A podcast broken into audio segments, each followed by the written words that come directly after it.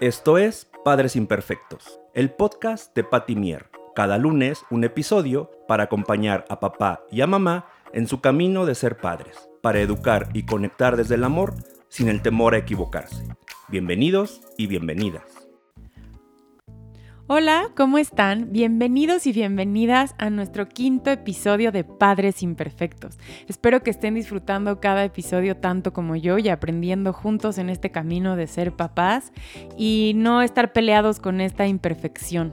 Sí aprender y conocer, pero vamos paso a paso. El tema que les traigo hoy son los famosísimos berrinches.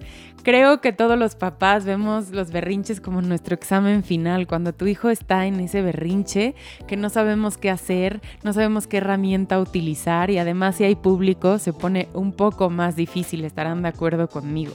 Por eso quise hacer este episodio para quitar estas dudas de los berrinches. Y para empezar con este episodio quiero que pienses ¿qué es lo que tú sabes de los berrinches? ¿Qué creencias tienes tú de los berrinches? Te apuesto que creemos que es algo que no debe de pasar, que creo que es el primer error que cometemos. Creemos que ningún niño debe de hacer berrinches. Y es algo natural porque están aprendiendo a comunicarse. Te voy a dar herramientas para irlos acompañando y evidentemente que no estén todos los días y en todo momento. Pero hay que quitarle esto tan satanizado de los berrinches. Si se lo quitamos esta connotación que tiene tan fea, creo que aprenderemos a llevarlos mucho mejor. Y por eso vamos a definir primero qué es un berrinche. ¿Qué es ese momento tan feo? Vete a ese momento que pasas que dices, ¿qué hago aquí? Un berrinche es un desborde emocional. Tu hijo no tiene ahorita esta capacidad de poder autorregularse. Nosotros como adultos ya tenemos esa capacidad de autorregularnos y con todo y eso nos cuesta trabajo. Imagínate un niño o una niña que no tiene esa capacidad de autorregularse. El desborde emocional es lo que pasa con el berrinche. Imagínate cuando veas la próxima vez a tu hijo o a tu hija haciendo un berrinche, quita como todos esos juicios y prejuicios que tenemos de este tema y literal imagínate con un letrero en la cabeza que te está diciendo, papá, te necesito, mamá, te necesito. Y estoy de acuerdo contigo que es cuando más difícil es acompañar a tus hijos. En esos momentos feos que dices, por favor que se acabe esto, es cuando más te necesita. Entonces, la próxima vez que pases por un berrinche, respira profundo y no intentes reaccionar en ese momento. Para e intenta utilizar las herramientas que te voy a dar, pero no reacciones. Hazte como un pasito para atrás, respira y acompaña, que es lo que tu hijo está necesitando, que lo acompañes. Al final te voy a dar unas herramientas para poder anticipar y evitar los berrinches. Pero si ya está pasando el berrinche, lo mejor que puedes hacer es acompañar. ¿Ok? Entonces, bueno, ya sabemos que el berrinche es un desborde emocional. Normalmente se manifiesta entre el 1.5 años y los 5 años, que es eso que es muy común que escuchamos, los terribles 2. Y yo estoy de acuerdo que existen los terribles 2, pero también nos gusta pensar que, bueno, X está en la edad del berrinche, déjalo. Sí, sí se da comúnmente en esta etapa, pero no porque sea común y porque sea parte de su desarrollo, lo tenemos que dejar pasar y no darles habilidades para llevar ese berrinche. ¿Ok? Entonces, los niños no saben cómo regular sus emociones. Lo que les decía hace rato, los niños no tienen esta capacidad de autorregularse.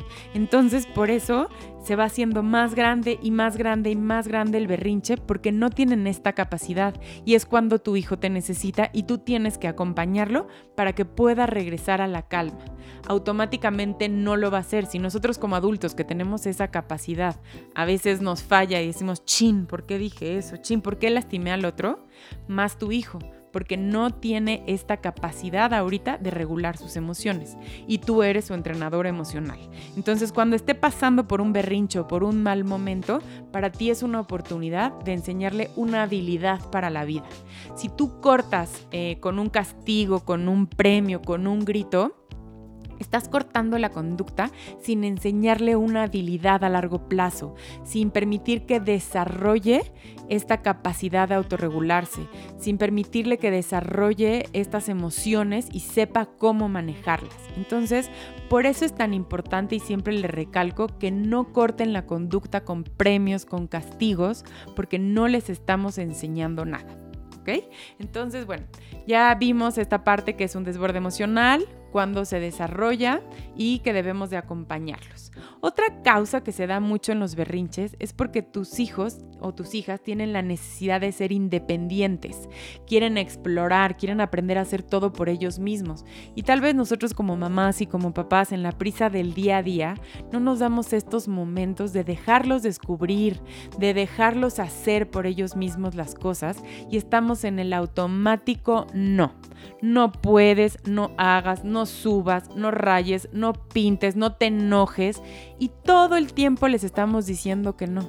Y esta es una causa muy importante, por eso se da que los niños en esta edad y en esta etapa de desarrollo quieren ser independientes y nosotros no les permitimos. Te entiendo que a veces hay días que tenemos muchísima prisa y no se puede, no le puedes decir ahorita tengo prisa y necesito cocinar. Ese día tal vez no le digas que va a cocinar, ¿por qué? Porque tienes prisa, porque ya vas tarde, porque vas en un mal día. Pero dale la opción otro día de que sí pueda cocinar, hacerlo con toda la paciencia del mundo, entender que él quiere explorar. Entonces, cuando ya tengas que decir un no, cámbialo por un sí. De hecho, en el episodio pasado que tuvimos con Ani, platicamos de esta parte del no y cómo manejarlo y cómo lo toma nuestro cerebro. Vayan a ese episodio que Ani nos explicó muy bien esta parte del no. Vamos a conocer ahorita cuáles son las causas de un berrinche. El que tú conozcas las causas de un berrinche, observes a tu hijo, te conozcas mejor tú, te va a dar mejores herramientas para poder acompañar a tu hijo en los berrinches. Recuerda, y es muy importante recalcar que en ese momento, entre comillas lo digo, ya no puedes hacer nada. No intentes en ese momento resolverlo, poner límites. Ese momento no es. Ese momento es para darte cuenta, para acompañar y probablemente después procesar qué puedes hacer diferente, pero no resuelvas nada en ese momento. ¿Cuáles son las causas de un berrinche? Sueño. Comúnmente cuando los niños tienen sueño y están cansados es cuando se ponen como, ¿no? Como más irritados, como ya cualquier cosa que les digas, ya no te hacen caso, ¿no? Cuando dices ya no puede ni con su alma, literal, si sabes que ya lo dormiste mucho más tarde de lo normal o si estás observando que en tu rutina del día a día se está durmiendo muy tarde, obsérvalo. Entonces tal vez tú lo estás llevando al límite y este sueño le está provocando el berrinche. El otro día me decía una mamá, Paty, es que no sabes el berrinche que me hizo en el súper, se tiró al piso, no, es que lo quería ahorcar, no sabes lo mal que se portó. Dije, ¿y qué hora era? ¿Qué hora era? ¿O qué pasó? Dijo, no, eran las 11 de la noche y no sabes. Entonces también le dije, a ver, si por una o por otra razón tienes que estar en el súper en una emergencia a las 11 de la noche, pues sé más empático con tu hijo y entiende que no son horas de que esté despierto. Si ya tuviste que ir y ya se tuvo que dormir más tarde, pues yo creo que como adultos tenemos que entender que no está ni en su horario y empatizar mucho más con ellos y validar. Entiendo que estés cansado, entiendo que ya no son horas que estemos en el súper, pero mamá o papá tuvimos que venir al súper. Entonces empatiza más con esta parte. Pero si no es un caso extremo, observa si todos los días se está repitiendo y a lo mejor lo debes de dormir un poquito más temprano. Y eso podría evitar una de las causas del berrinche, el sueño. Otra de las causas es hambre.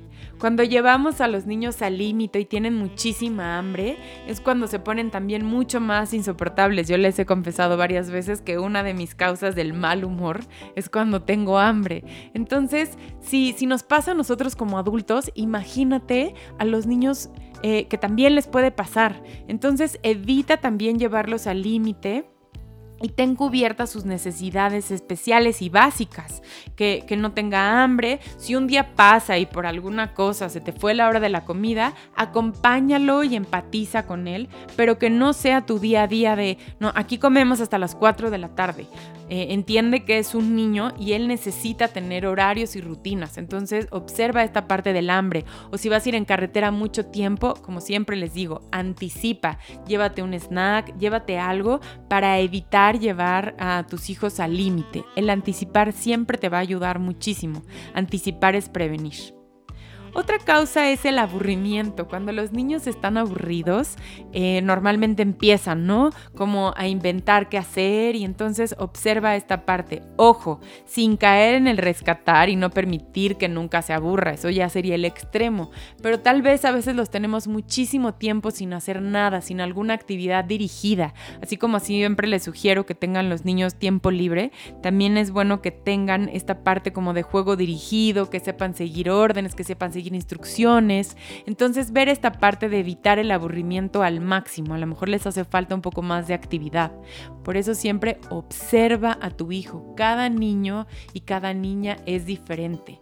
Antes de querer aprender todo sobre los berrinches, observa. Y una de las más comunes es falta de estructura y límites. Siempre les repito que los niños necesitan límites, los niños necesitan saber por dónde, cómo es el camino. Entonces, si ya te diste cuenta que diario se repiten los berrinches en todo momento, yo creo que lo más fácil es decir, oye, este niño es insoportable, esta niña es insoportable y es una berrinchuda. Eso podría ser, entre comillas, lo más fácil. Pero entonces, si ya te diste cuenta que esto se repite, observa y ve qué puedes hacer diferente. Tal vez te está haciendo falta tener más estructura, tal vez te está haciendo falta tener más límites. Observa si esta es la causa más común de los berrinches en tus hijos.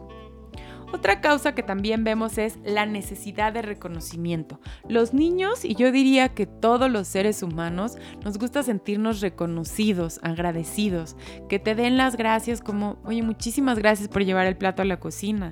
Veo que hoy estás muy contento. Observé que hoy te fue muy bien en la escuela, saliste muy contento.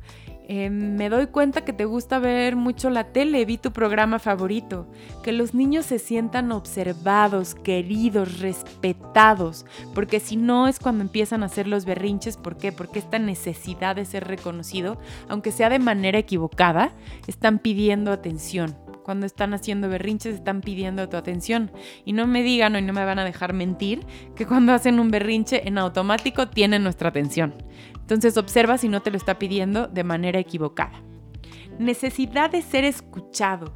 ¿Cuántas veces estamos, según nosotros, escuchando a nuestros hijos, pero estamos con el celular, la computadora, la tele y te están contando y sí, ya te escuché, sí, escúchalo con todos tus sentidos, deja el celular, obsérvalo a los ojos, escúchalo. Si en ese momento no lo puedes escuchar porque estás trabajando, porque estás haciendo otra cosa, porque te estás dedicando tiempo, dile, mamá, papá está trabajando, en un ratito díganle la fecha exacta, la hora exacta. Si son muy chiquitos te recomiendo que le pongas una alarma, o un poquito más grandes le dices, a las 6 de la tarde vamos a platicar tú y yo, y ahí sí dejas todo para dedicarle ese tiempo y escucharlo.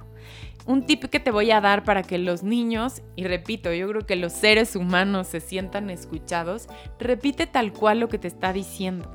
Mamá, es que me fue muy mal en la escuela y estoy triste. Repítele, ¿estás triste porque te fue mal en la escuela? ¿Qué puedes hacer? ¿Qué puedes hacer para mejorarlo? El repetirle tal cual lo que te están diciendo es una regla o es algo increíble en la comunicación, porque realmente lo estás escuchando. No estás dando un juicio, no estás dando tu opinión, no estás validando o invalidando lo que tu hijo o lo que tu hija siente. Entonces repítele qué es lo que te está diciendo. Si te está contando cosas, valídalo. No estés con, lo hiciste mal, seguro tú lo hiciste fatal. Ahí es cuando nuestros hijos nos dejan de contar las cosas, porque él te está contando cómo se siente, no le des un juicio.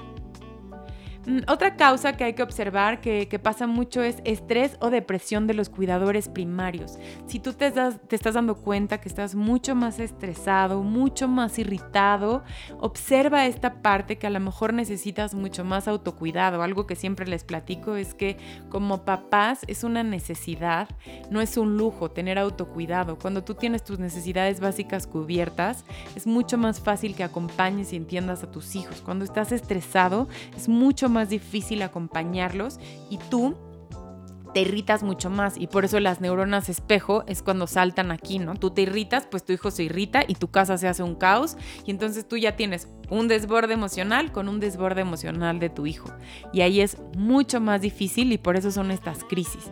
Observa, me estoy sintiendo estresado, me estoy sintiendo cansado, ¿qué puedo hacer yo para estar mejor?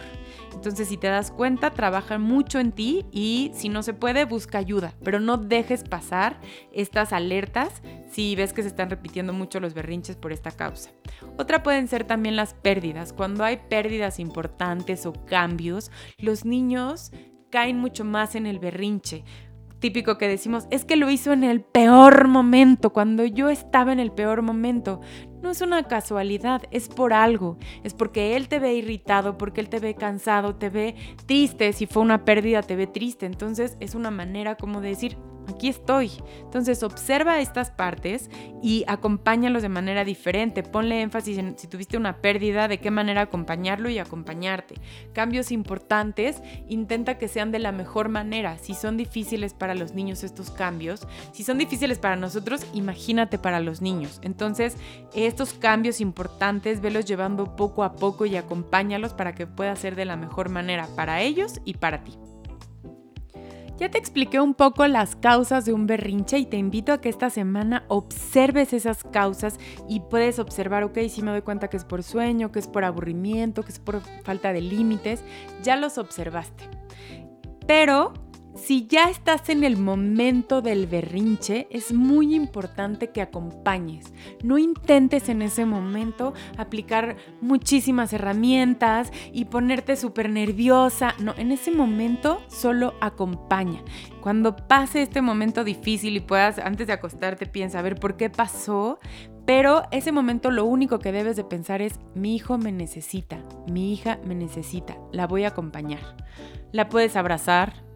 Le puedes decir, te entiendo que está siendo difícil para ti, estás validando su sentimiento, entiendo que no te quieras ir del parque, pero nos tenemos que ir del parque. Tu límite está siendo claro, lo estás validando, pero también está siendo firme. Entonces, otra de las cosas que pasa muy común en los berrinches, cuando tenemos público se hace mucho más difícil porque te pones nerviosa, ¿no? Que todo el mundo te esté observando, pero a ver qué va a hacer con ese berrinche, más que te da pena que hagan un juicio sobre cómo lo haces, si lo estás haciendo bien, si lo estás haciendo mal. Entonces en ese momento te voy a pedir que hagas un ejercicio. Literal, pon a todos en silencio, como en esas películas que vemos de fútbol americano, que está el estadio lleno y el jugador como que apaga todo el estadio. Lo mismo haz en el momento del berrinche. Apaga todo lo que esté alrededor y solo acompaña a tu hijo. Enfócate a tu hijo. No dejes que los comentarios que las demás personas hagan, que los ojos que las demás personas hagan o los juicios que tú crees que puedan estar teniendo, esos déjalos a un lado. Tú ahorita, tu principal función es acompañar a tu hijo. ¿Ok? Entonces, en ese momento eso es lo que vas a hacer, acompañarlo. Si, por ejemplo, otro tip que luego me preguntan muchísimo, si el papá, el abuelo, el primo te da un comentario y entonces te empieza a decir, no intentes contestarles a ellos, acuérdate. Tú ahorita debes y tienes que acompañar a tu hijo. Un tip que puedes hacer es decirle a tu hijo, sé que ahorita está siendo mucho más difícil porque mucha gente nos está observando, pero yo estoy aquí contigo, te estoy acompañando. Eso le va a dar muchísima tranquilidad a tu hijo y lo va a ayudar a regresar a esta calma que necesita. En cambio, si nosotros lo alteramos, lo amenazamos y empezamos a ponernos como a su nivel con el desborde emocional, esto se hace más grande y acaba siendo un caos, ¿ok? Entonces en ese momento acompaña, lo puedes acompañar dándole un abrazo, Lo puedes acompañar tocándolo del hombro, lo puedes acompañar validando. Lo que les decía hace rato, me di cuenta que estás enojado porque no querías compartir. Lo estás validando, mas no lo estás rescatando, ¿sí? En otro momento, no quiero decir que lo dejes pasar. En otro momento vamos a poner límites, vamos a hablar de lo que pasó y qué podemos hacer diferente. No es que lo estés dejando pasar, pero en ese momento sí debes solo de acompañar. Ok, y hasta ahorita lo que llevamos, punto por punto para retomar un poco, ya conocimos qué es un berrinche, cuáles son las causas de un berrinche y qué hacer en el momento del berrinche. Ahorita te quiero platicar un poco qué hacer para poder evitar este berrinche, qué podemos darnos cuenta y observar que podemos hacer diferente, ¿ok? Entonces, si lo quieres ir apuntando, creo que te puede servir muchísimo. Y lo primero que vamos a hacer es planear por anticipado. Si haces lo que te estoy diciendo de observar cuándo se dan estos berrinches, cuáles son las causas, ahora ya lo detectaste, ahora planea por anticipado. Te voy a poner algunos ejemplos. Siempre que vamos a casa de los abuelos, sale llorando y se vuelve un caos, el abuelo se pone triste, la abuela también, entonces tú lo agarras y todo se vuelve un caos. La tarde la pasaste increíble y típico que dices, ¡qué horror! Arruinaste la tarde después de una tarde perfecta. Entonces, ¿qué podemos hacer? Planear por anticipado y evitar. Entonces le podemos decir, Nicolás, me doy cuenta que siempre que vamos a casa de tus abuelos sales llorando y no te quieres ir. Yo lo sé, a mí también me cuesta trabajo irme, me gusta mucho estar ahí. Ahí estás validando sus sentimientos, estás empatizando. Pero, ¿qué crees? Nos tenemos que ir porque al día siguiente vas a la escuela. Entonces, yo no quiero que la pases mal, yo la paso mal, me preocupo, tus abuelos también se preocupan. Entonces, ¿qué podemos hacer diferente la próxima vez? A mí se me ocurren estas ideas, te las voy a dar. Te aviso 10 minutos antes de irnos, te pongo una alarma y tú te llevas esa alarma para saber que te tienes que ir. Después del postre nos podemos ir. ¿A ti qué se te ocurre? Entonces ahí le estás dando opciones y tu hijo o tu hija también puede dar opciones y entonces ahí estamos anticipando. Otro ejemplo es cuando vas al parque y no se quieren ir. Entonces ahí le puedes decir, Julieta, me doy cuenta que siempre que vamos al parque acabamos llorando, no te quieres ir y entonces ya, hay veces que ya ni quiero ir al parque porque sé que va a acabar en un caos. ¿A ti te gusta ir al parque? Seguramente te va a decir que sí. A mí también me gusta ir. Lo que no me gusta es al final cuando nos vamos a ir. ¿Qué podemos hacer diferente la próxima vez que vayamos al parque? Entonces ahí estamos anticipando. Otra cosa que puede ser anticipar es, me doy cuenta que siempre que estamos comiendo tiras la comida.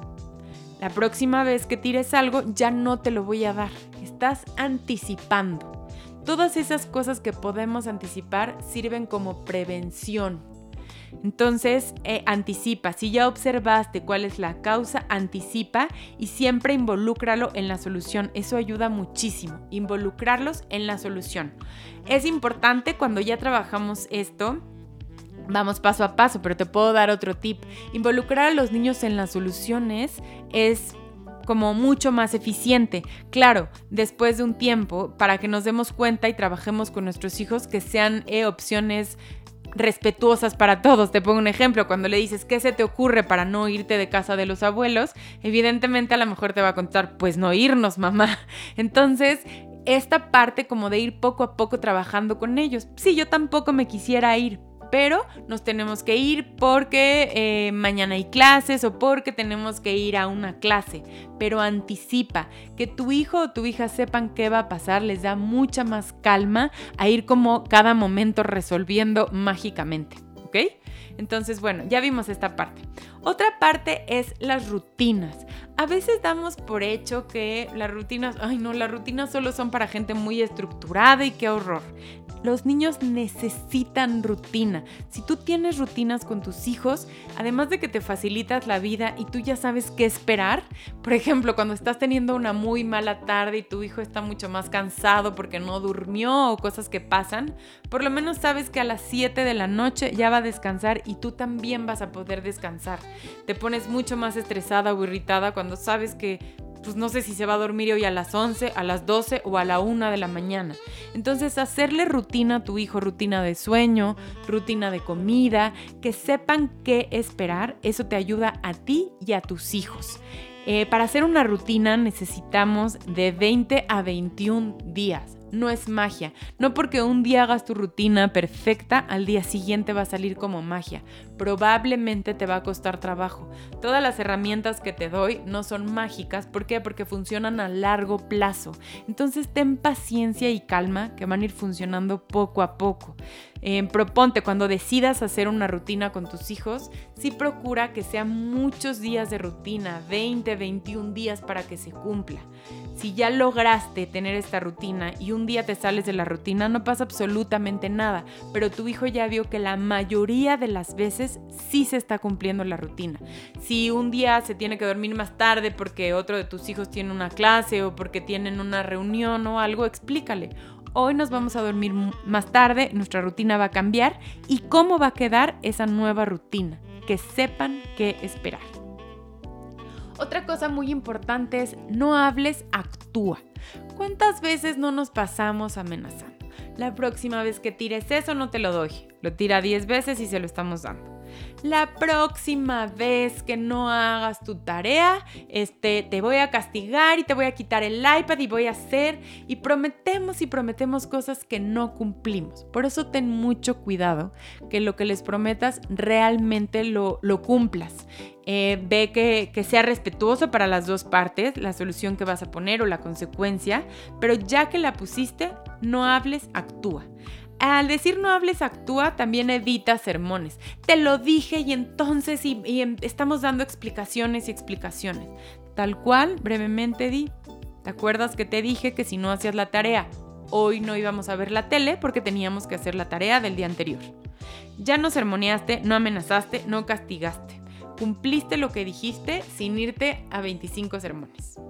La otra cosa que podemos hacer es llegar a acuerdos. El llegar a acuerdos con los niños, los estamos involucrando y ayuda muchísimo.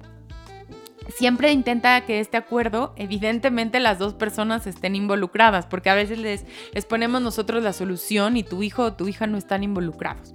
Entonces, expone el caso y dile: oye, fíjate, me estoy dando cuenta que nuestras mañanas están siendo un poco complicadas. ¿Qué podemos hacer para que sean mejor? ¿Te late si nos levantamos un poquito más temprano? Yo te ayudo a sacar tu ropa un día antes, pero tú me ayudas guardando tu lunch. Son ejemplos y acuerdos que podemos hacer con nuestros hijos que los hacen cooperar muchísimo más. No me digan que a veces cuando quedamos un trato con una persona, tú dices: ok, él cumplió el trato, yo también lo tengo que cumplir. Entonces estos acuerdos ayudan muchísimo a llevar mejor relaciones con nuestros hijos. Evita llevarlos al límite. ¿Cuántas veces no los llevamos al límite? Ya vimos las causas, ¿no? Los llevamos al límite y los dormimos tardísimo. Les cuesta trabajo compartir y nos enganchamos en el que tienes que compartir y tú tienes que prestar tus juguetes. Evita llevarlos al límite. Haz un acuerdo con tus hijos, como el punto anterior. Les pongo un ejemplo. Ok, me doy cuenta que este juguete es importante para ti, no lo quieres compartir. Este juguete lo guardamos. ¿Qué juguetes sí vas a compartir? Entonces ahí no los estás llevando al límite y no te estás enganchando en que solo tiene que compartir ese juguete. Puede compartir otros juguetes. Evita llevarlos al límite porque a veces los estamos diciendo todo el tiempo: no hagas, no subas, no bajes, lo estás haciendo mal, yo lo podría hacer mejor. Estas cosas de estar llevando siempre a nuestros hijos al límite también son causas de un berrinche, causas de tener un desborde emocional y decir: basta, ya no quiero más. Obviamente, como adultos, sí a veces decimos basta. Como niños nos tiramos al piso, nos enojamos, pegamos, porque estamos teniendo un desborde emocional. No nos estamos controlando. Otra opción que puedes hacer para anticipar es darles opciones limitadas.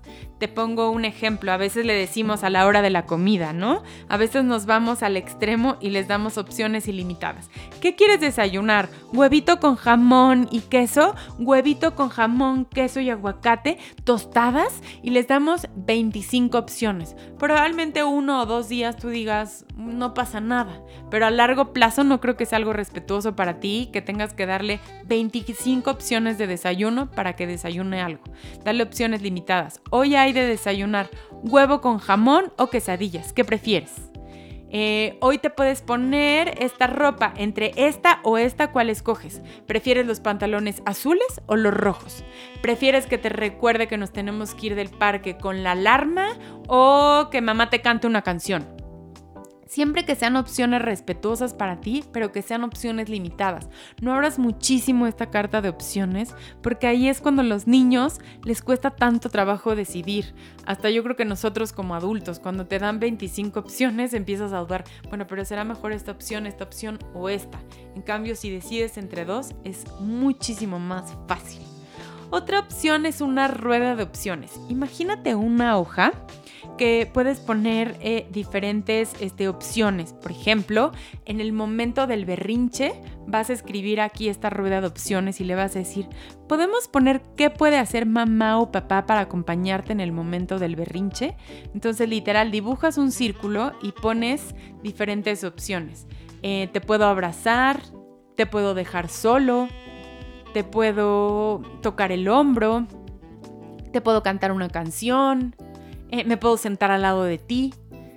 Busca opciones, que tú le puedes dar opciones, pero la importancia de esta rueda de opciones es que tu hijo escoja las opciones. Te voy a decir por qué no funciona que tú le digas tal cual qué hacer, porque a lo mejor lo que a mí me calma, a ti no te calma. A lo mejor en ese momento yo no quiero un abrazo, lo último que yo quiero es que me abracen.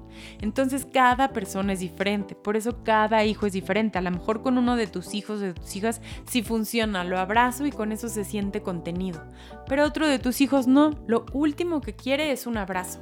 Entonces el conocer cómo va a reaccionar, el saber qué le gusta, qué no le gusta, ayuda mucho más.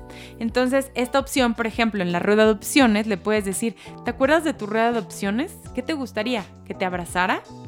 ¿Te gustaría que te agarrara el hombro? Tú ya conociendo qué es lo que más le ayuda. Si evidentemente ya intentaste acompañar, hazte un lado. Dile, aquí está mamá, aquí está papá. Cuando tú me necesites, te voy a abrazar. Cuando tú me necesites, podemos platicar qué es lo que pasó. No estés como forzando la situación, porque esto también irrita muchísimo a los niños, ¿no? Te voy a abrazar, eso te va a calmar. Entonces, por supuesto que no calma. A nadie lo calma decir, cálmate ya. Yo no conozco una persona que le digan, cálmate ya, y en automático se calme. Tú ponte en esa situación y creo que lo último que te ayudaría sería calmarte o irte al rincón de pensar, que a veces creemos que esa es la solución de los berrinches. Ahora sí te vas a ir al rincón de pensar.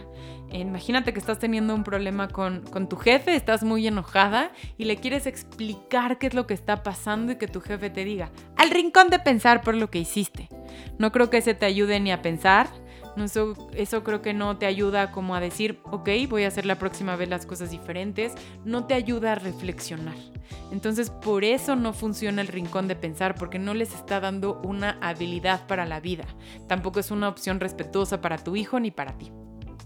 Viendo todas estas opciones, creo que ya te di varias. Aplica una por una y siempre conociendo a tus hijos. Hay cosas que funcionan para unos que para otros no. Otra de las opciones y materiales que te quiero dejar hoy de tarea son herramientas para encontrar la calma. Te voy a ir diciendo una por una y te pueden servir en estos momentos. ¿Qué es importante para que estos materiales te funcionen? Los tienes que presentar antes con tus hijos. No van a funcionar mágicamente si se los enseñas en el momento del berrinche. Tus hijos se tienen que familiarizar poco a poco con estas herramientas o materiales que te voy a dar. Uno que funciona muchísimo es la técnica de la flor y la vela. Imagínate que tienes, haz este ejercicio conmigo. Imagínate que tienes en tu mano una flor y en tu otra mano tienes una vela. Entonces, huele la flor. Ahora sopla la vela. Huele la flor. Sopla la vela. Esta dinámica le ayuda a los niños a que aprendan a respirar, inhalar y exhalar.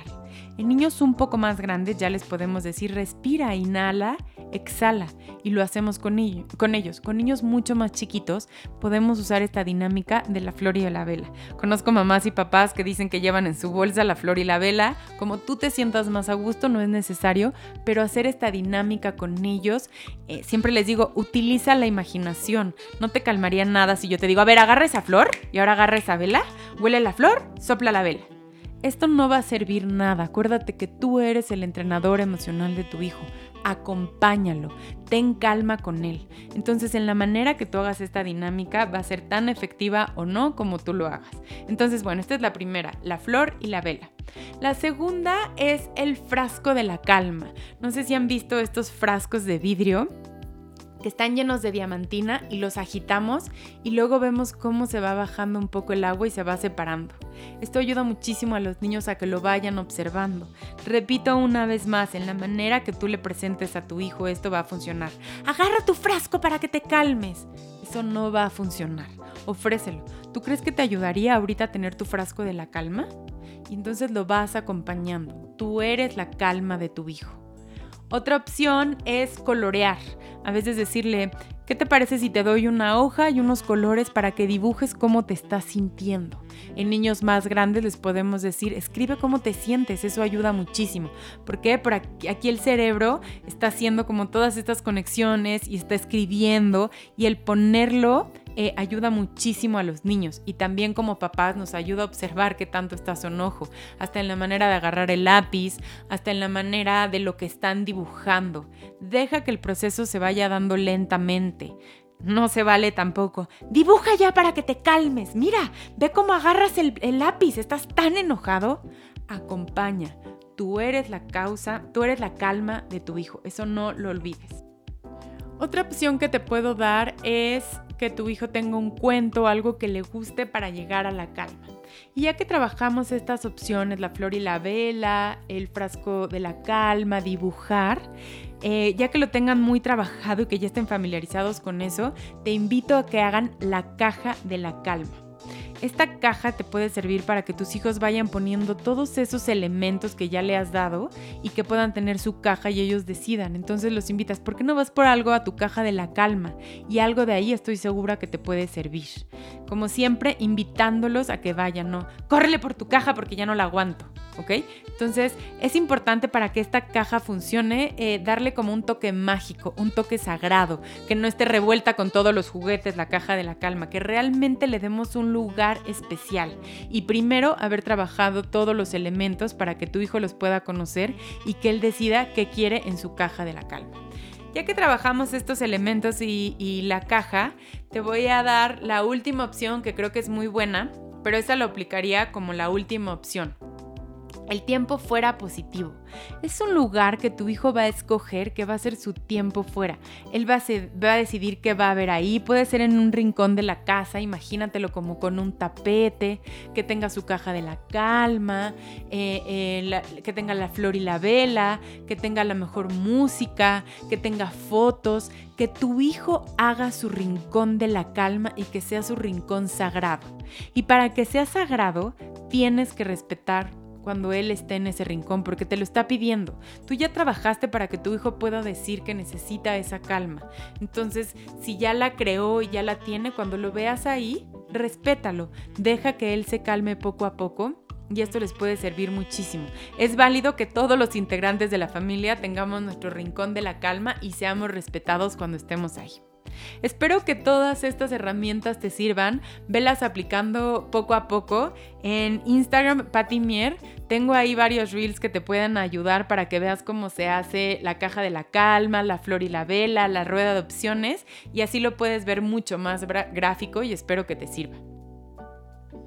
Muchísimas gracias por haberme acompañado en este 5º episodio de Padres Imperfectos. Espero que les haya gustado y servido muchísimo este tema de los berrinches. Recuerda que es paso a paso, nada es magia. Gracias por estar aquí y nos vemos la próxima semana en el siguiente episodio.